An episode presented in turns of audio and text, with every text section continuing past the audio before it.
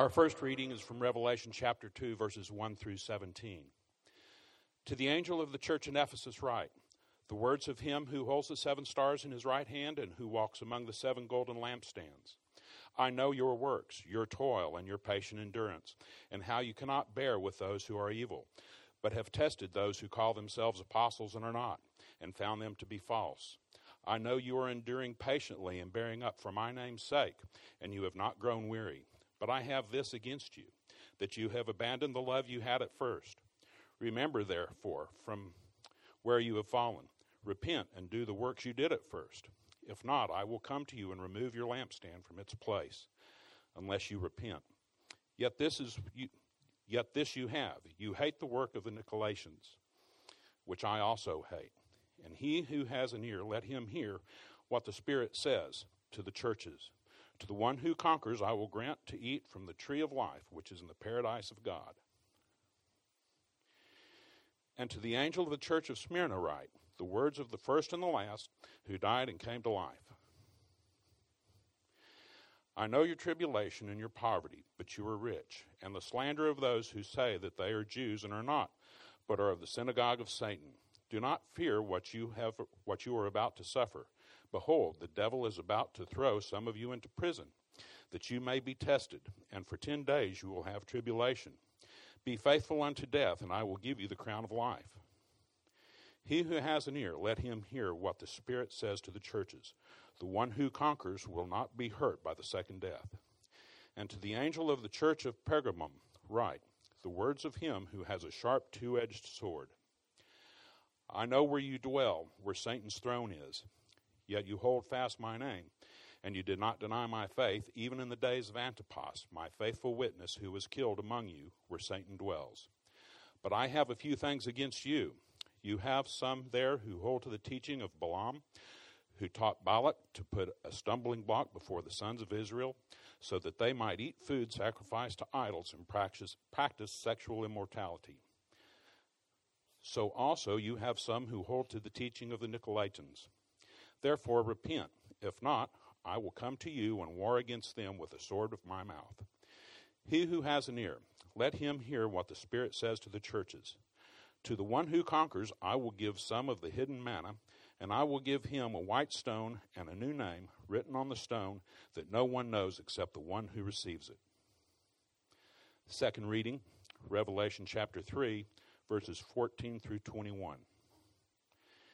And to the angel of the church of Laodicea write the words of the Amen, the faithful and true witness, the beginning of God's creation. I know your works. You are neither cold nor hot. Would that you either would that you either cold or hot. So because you are lukewarm and neither hot nor cold, I will spit you out of my mouth.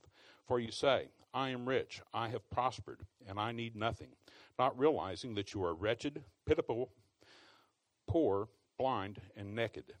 I counsel you to buy from me refined gold refined by fire, so that you may be rich, white garments, so that you may clothe yourself, and the shame of your nakedness may not be seen, and salve to anoint your eyes, so that you may see. Those whom I love, I reprove and discipline, so be zealous and repent. Behold, I say, I stand at the door and knock. If anyone hears my voice and opens the door, I will come in to him and eat with him, and he with me. The one who conquers, I will grant him to sit with me on my throne, so I also conquer and sat down with my Father on his throne. This is the word of the Lord. Last week, we started a series in this final book of the Bible, Revelation. And um, we saw in the introduction that Jesus Christ is the Lord. That's the point of this book. And what we're doing today is looking at chapters 2 and 3. And maybe something for us to consider as we think about these verses for a few minutes this morning is this If Jesus were to write a letter to our church, what would he say? If Jesus were to write a letter to our church, what would he say to us? You know, that's what we see in these next two chapters. Chapters 2 and 3 are seven letters that Jesus spoke to the Apostle John and that John sent to these seven ancient churches that are in present day Turkey. Now, what we could do is spend a week looking at each of these letters. That would be a very uh, good use of our time. And we might very well do that in a totally separate sermon series at some point in our life together, but we're not going to do that this morning. This morning, we're going to take more of a 30,000 foot approach and seek to summarize uh, the message of Jesus to each of these churches through the scripture, and really the message of Jesus to us. But I would encourage you personally, even today, the Cowboys don't play till 3:30. So after lunch, before lunch, uh, after lunch, before the Cowboys, you're going to have time and a great thing to do on Sunday is to spend time reading the scriptures. So maybe read over Revelation 2 and 3 again and spend some time meditating on that and let the Holy Spirit minister to you in that way. So we're going to take a summarizing approach this morning, but I want you to see at the outset that all of these seven letters are both specific and general. They're general in the sense that they all have basically the same structure. They all begin with a description of Jesus using terms that are found in the vision of chapter 1 that we looked in last week. And then there's a statement of fact about the churches, like in verse 2 of chapter 2 I know your works. And then there's a summons or a command. Usually the command is repent. Then there is an exhortation, something like, He who has ears, let him hear. And then finally, there is a promise to the one who conquers or overcomes, I will give, yada, yada, yada, right? I will give dot, dot, dot. So we can see that that pattern and draw some general conclusions about what, is, what God's teaching his people from these chapters. But each letter is also specific. And one thing to get at the very beginning is that Jesus knows in specific and concrete detail what is going on and what the character is of every individual church in the world. There are things in these letters that we as readers 2,000 years later might not even understand the specificity of, but there are some things we do understand. For example, in the last letter to Laodicea, I thought this was cool, so I'm going to share it with you. Uh, there's the famous words that Jesus says You are neither hot nor cold, you're lukewarm. So I'm going to spit. I've always been offended to that term, by the way, lukewarm. Um, you're mild. How about that? But I'm going to spit you out of my mouth. Now, Laodicea was a very important ancient city in the Roman Empire. And yet, one bad thing in Laodicea was the water. It was a well known fact that the water in Laodicea was undrinkable. Ancients write about that pretty regularly when they're writing about that city. And so the Romans built a six mile aqueduct from a natural water source all the way into the center part of the city that water flowed through. You can go see the ruins of it still today if you, if you go visit ancient Laodicea. But because the water had to travel six miles, by the time it reached people's homes, it was, guess what? Mild. We're not going to say lukewarm. It was mild. It was neither hot nor cold. And so that's one example that we see in every one of these letters about Jesus using specific allusions and references to the city and to the church to remind his people that he is with his church. He knows what is going on. He is concerned that we grow more and more faithful as we face opposition from the world and as we suffer in the world. So let's try and summarize all the seven letters to the churches like this this morning. Here's the main idea the Lord Jesus calls his church to remain faithful to him in a hostile world. That's the main point. The Lord Jesus calls his church to remain faithful to him in a hostile world. And what I want to do is break these chapters down into three parts. We're going to look at two challenges to faithfulness that we see generally in most of the letters. And then, thirdly, we're going to see how to overcome. How to overcome or how to remain faithful. So, those are the three points by way of your outline. So, let's dive in, okay? First, we see one challenge to faithfulness that we see repeatedly in these letters is that of spiritual dullness. Spiritual dullness. For example, look at what Don read about the letter to Ephesus in chapter 2, verses 1 through 7. Notice that Jesus commends this church in verse 2 for discerning false teaching. You see that there? He says, You have tested those who call themselves apostles and are not, and found them to be false. So, Ephesus is a theologically sensitive congregation. Ephesus is a church that cares about good doctrine. But what does Jesus have against them? We see in verse 4, he says, I have this against you. By the way, you never want Jesus to say that to you brace yourself anytime Jesus says, I have this against you. Uh, so we should brace ourselves. That's what I'm trying to say, including me. I have this against you, Jesus says. You have abandoned the love that you had at first. Now, what does that mean? Well, it doesn't just mean that they didn't love one another well. And it doesn't just mean that they didn't love God well in general, although it probably means both of those things. What it specifically means is that the Ephesians had lost their love for Jesus in the sense that they were failing to bear witness to him in the world. That's why Jesus chooses to introduce himself in this letter as the one who walks among the golden lampstands in verse 1. Remember, we saw last time that the lampstands represent the seven churches. So Jesus is saying, as it were, to Ephesus, I am with you, and you're a lampstand. That is, you're, you're supposed to primarily be a light in the world. To a degree, you've abandoned that. You've abandoned your witness to me. So here's the deal with the Ephesians the Ephesians like doctrine. The Ephesians can detect false teaching, but the mission of God is not evident among them. Their concern for theological accuracy, very, very important though it is, has caused their love for God and for people and for the mission of Jesus to grow cold. And so here's something we need to hear Spiritual dullness often hides behind the mask of sound doctrine. Now, listen, it's easy for a church like ours, if we can say so honestly about ourselves, to experience this kind of dullness. Some of you are spiritually dull right now. You know your Bibles well. You have read great theologians, perhaps. You can talk theology at the pub on guys' night. Uh, you have a good false teaching radar, but it has ceased to be life giving to you. How do I know it ceased to be life giving? Because you are not passionate about people who are far from Jesus. It ceased to be life giving because you are not sacrificing for the mission of God. You know, if you come to this church and you say, I'm reformed, you know, part of what Jesus is saying to the Ephesians is big whoop. What is your theology doing in your life?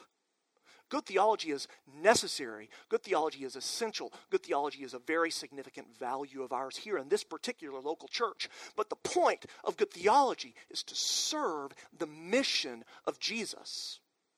The point of good theology is for it to lead us to love those who are not yet followers of Jesus, to lead us, that it would lead us to, to love the world in which we are living, in which we are supposed to be a light. So Jesus is calling us to put our teaching and our knowledge and our insight and our theology to that kind of use. And if we're not doing that, we are falling prey to spiritual dullness. So, spiritual dullness shows itself sometimes in an outward concern for doctrine, but an inner atrophy when it comes to caring about Jesus' mission. But there's other ways that spiritual dullness shows up that we see in the letters. Um, for example, in the last letter, in the letter to the uh, to the Laodiceans, we can see that spiritual dullness uh, as a challenge to faithfulness can also be seen in a failure to see our own neediness. Look what Jesus writes to the Laodiceans in verse 17. For you say, I am rich, I have prospered, I need nothing, not realizing that you are wretched, pitiable, poor. Bl- I almost said blonde, not blonde, blind. I'm sure blondes are very close to Jesus. Go blondes. You're wretched, pitiable, poor, blind, and naked. So, what Jesus is saying here and by the way, we see the opposite in the letter to Smyrna. In 2 9, we say, Jesus says, I know your tribulation and your poverty, but you are rich. So, another way to detect spiritual dullness, and another way that we are challenged in our faithfulness to Jesus, is when we fail to see the depth of our own need. You see, the problem in Laodicea is this the Laodiceans were dangerously competent. The Laodiceans were danger, dangerously provided for. I talked about Laodicea just a second ago, but another cool thing to note about it is that it was a very affluent city. A very significant Roman medical center was based in Laodicea. It was a wealthy trade outpost in the ancient Roman Empire. And in 60 AD, a little bit before John wrote Revelation, an earthquake leveled the entire city. And so the Roman state offered public funds to rebuild the city. But some of the uh, well to do movers and shakers in Laodicea got together and said, No, you libertarians are going to love this. No, we don't want your money, state. We're going to rebuild this ourselves. And so they, on their own, raised the money from private capital to rebuild their city, which is one of many examples of how self sufficient, how competent, how able the Laodiceans were. And that's why Jesus tells them that is actually leading to you being spiritually dull. It's leading to you not being as faithful to me as you should be. It's leading to you being ineffective in your ministry. So he says, Be zealous, verse 19, chapter 3, and repent. Listen, comfortable affluence leads very quickly to spiritual dullness. Now, if that's not applicable to American Christianity, I'm really not sure what is, right? That's about as relevant as you can get. Listen, self sufficiency, is it not, is one of our culture's highest values. Um, and yet, what Jesus is saying here in part is that it is deadly to faithfulness. It is in many ways anti gospel. That's why Jesus speaks so strongly here. I want you to think honestly with yourself how that sort of spiritual dullness might work in your own life. Now, we might not consciously think, I've got everything I need, I don't need God. In fact, we don't think that way. We're much more subtle and crafty. Um, we do, however, show in the patterns of our day to day rhythms and life if we really are spiritually dull and complacent as a result of our affluence and well to do status and self sufficiency. You know, we might ask ourselves questions like this Why do I need to trust God when I've got all my bases covered? Why do I need to ask God for my daily bread when I can go to HEB or when I own the bakery? Why do I need to pray when I'm feeling pretty good about how things are going right now? And, and really, that gets down to it. If you want to know if your affluence is affecting your faithfulness, the simplest way to find out is to ask yourself how much you pray. And when you do pray, how much joy and intimacy and devotion do you experience as you walk with Jesus in that spiritual discipline? Because prayer is faith expressed verbally. Prayer is the number one way, as followers of Jesus, we manifest our need. And so, the level to which you pray reflects the level to which you are aware of your own dependency. And conversely, the level to which you fail to pray reflects the level to which you think you can go it alone.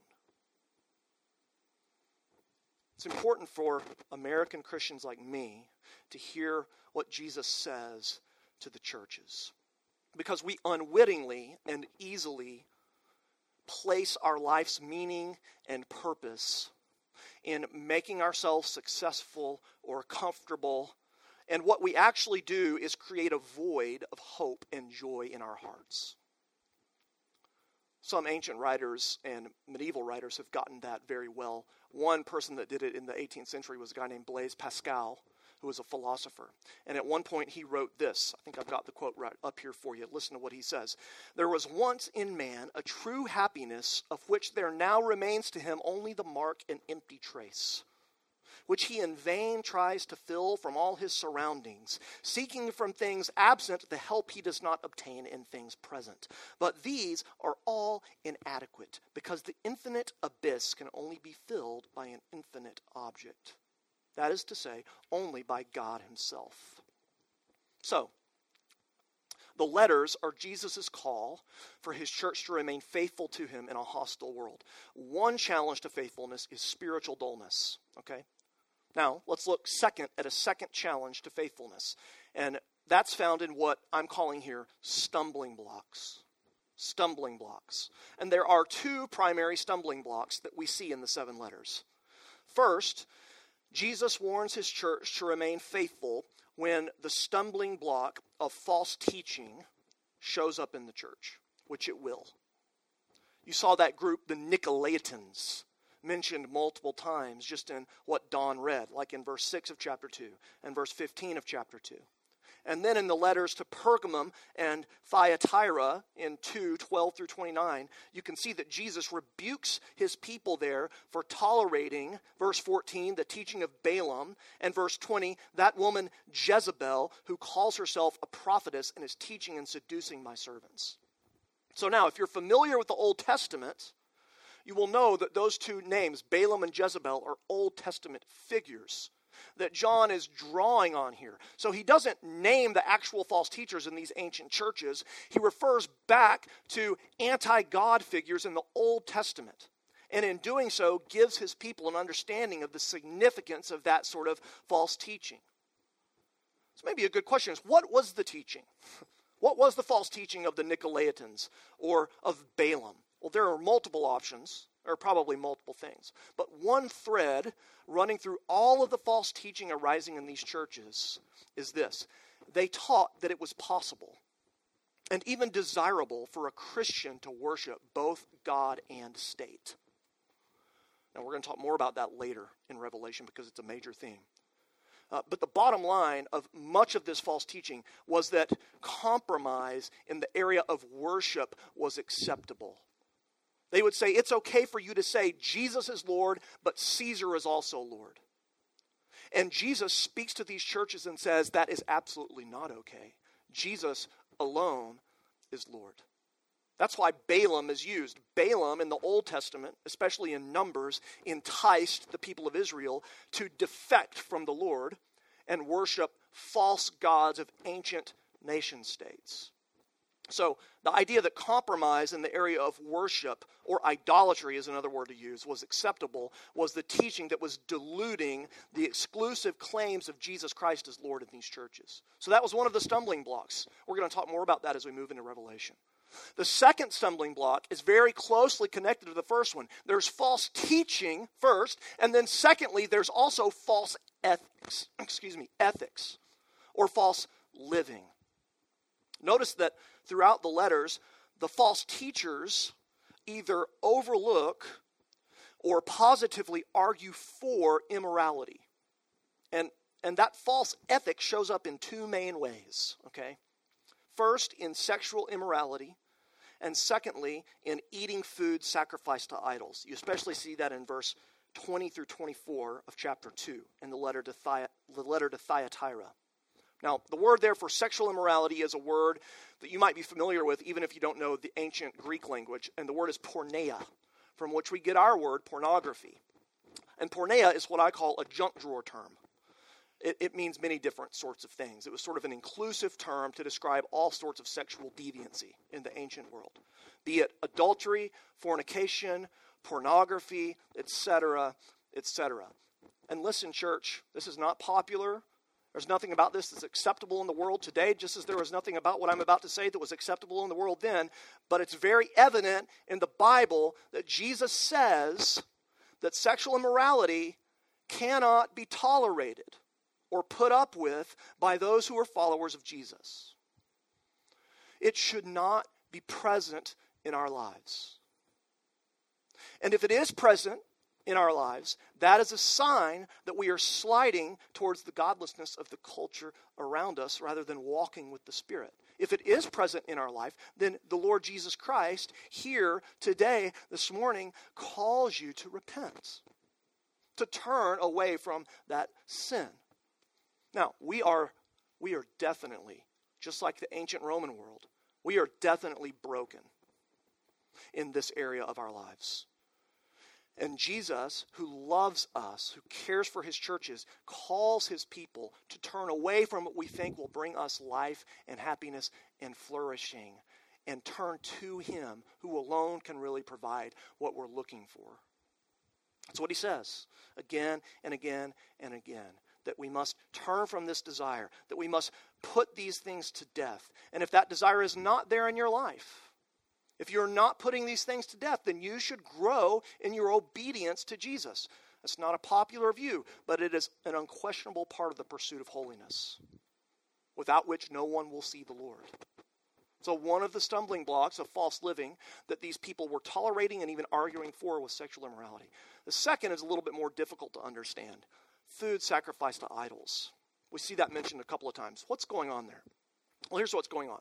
If you're like a blue collar worker in ancient Thyatira or ancient Pergamum, you have to be a part of a guild or a trade union, basically. And when you go to a trade union meeting or a union party, there's all sorts of stuff going on there that was common in the ancient Roman world. There was sexual immorality, there was drunkenness, there was all kinds of stuff happening, and each guild had their own little patron deity that they would make a sacrifice to and then eat the remains of the sacrifice at the party. And what some of the false teachers are saying is that it's okay for you, if you're a, a metal worker or a carpenter to go to the carpenter union party and worship the God of carpentry because you know that's not really what's happening. You know that's not the real God. You know Jesus is Lord, but you can go do it anyway. That's fine. And what Jesus says is that is not fine. Jesus says you are abandoning the love that you had at first. You are failing to see me for who I really am, the Lord of the universe. And listen, in those ancient cities, if you refused to participate in those sorts of normal social and cultural activities, listen, there were economic and social consequences. Do you get that? Uh, that's why this is really relevant for us. Listen, we have idols in our culture still. We might not literally sacrifice to them and eat the remnants, but we have them. They're things like success and money and power and approval. And like in ancient Asia Minor, today, if you question these gods, there are social and economic consequences. If you don't play along at work, there are consequences. If you resist and, and if you reject what is seen as normative and good, you can very possibly be cast out. You can lose a job. You can get in real trouble. Listen, this is real. Some of you know that more than others. This happens. And what Jesus is doing is calling you, just like he called the church then, to faithfulness, to pursue doctrinal integrity and holy lives in a hostile world. Friends, listen, this is the bottom line. Here's the bottom line Jesus is saying this the gospel should be allowed to critique every aspect of your life. Are you allowing the gospel to critique what you do Monday through Friday at work? Are you allowing the gospel to critique what kind of house you live in? Are you allowing the gospel to critique if you're going on a vacation this year? Are you allowing the gospel to critique how much your car payment it is and whether you should have a car payment? Are you allowing the gospel to critique what you do with your friends when you're hanging out on the weekends? Are you allowing the gospel to critique what your top priorities are. Jesus here is saying the gospel better be able to critique those things. We cannot privatize our faith. We can't say, Jesus is my personal Lord and Savior. I've got a religious part of me. This is where Jesus is. But then I've got the rest of me, my public life, where work goes, and where friendship goes, and where hobbies go. And ne'er the twain shall meet. Jesus is not just your personal Lord and Savior, Jesus is the Lord. And because Jesus is the Lord, when you say that, you're not just making a private religious statement, you're making a public, political, socioeconomic statement. Therefore, does the Lordship of Jesus have any impact on what you do when you're not here? If it doesn't, perhaps you're not pursuing the path of faithfulness that Jesus calls you to. That's why Jesus speaks these hard words of love to these churches and why Jesus speaks these hard words of love to us. So, those are the challenges the challenge of spiritual dullness, the challenge of stumbling blocks. Now, let me wrap this up real briefly with a third point. How do we overcome? Right? What's the way to overcome? How can we be faithful? How can we fight against the challenges to faithfulness? And if you'll look at every single of the seven letters, John uses this language again and again overcome, conquer, Chapter 2, verse 7, verse 11, verse 17, verse 26. Chapter 3, verse 5, verse 12, verse 21. Now, let me say very quickly in helping us know the way to overcome two things. Okay, here's how you overcome. First, you look backward, and second, you look forward. Very, that's very preachly, I know. Let me try and work that out, okay? You look backward. Look at chapter 3, verse 21. at the end of the last letter, Jesus says, The one who conquers, what do I get? What do I give him? I will grant him to sit with me on my throne. And then listen to this. As I also conquered and sat down with my Father on his throne. What is Jesus saying? He's saying, You can conquer and overcome and pursue a life of faithfulness as you seek to follow me, as you remember that I have conquered, as you look backward and see what I have done for you, as you keep Jesus front and center. When you remember that Jesus has overcome, that Jesus has obeyed, that Jesus has pursued faithfulness, that actually empowers us to do the same now. So when you become a Christian, when you decide to follow Jesus and make him the Lord of your life, when you confess that to be true, you get one of the great things you get is the presence and power of the Holy Spirit in your life. It's part of what it means to be a Christian. And because you have the presence and the power of the Holy Spirit, He is actually helping you and enabling you and working on you so that you can more and more and more over time, as you remember what Jesus has done, pursue the faithfulness that He's calling us to here. So you look backward. And then, secondly, you look forward. At the end of every one of these letters, Jesus offers really pretty remarkable rewards and, and victories to the one who overcomes. Just look at them. Chapter 2 verse 7 to eat of the tree of life. Chapter 2 10 the crown of life given to us. 217 hidden manna and a white stone with a new name. Chapter 228 the morning star. Chapter 3 verse 5 that we will be clothed in white garments and our name is written in the book of life and jesus will confess our name before the father wow chapter 3 verse 12 God's name is written on us as a pillar in the temple of God. Chapter 3 verse 21 we will sit on the throne with Jesus and have Jesus open the door of heaven to us. Listen, that should be profoundly moving to you.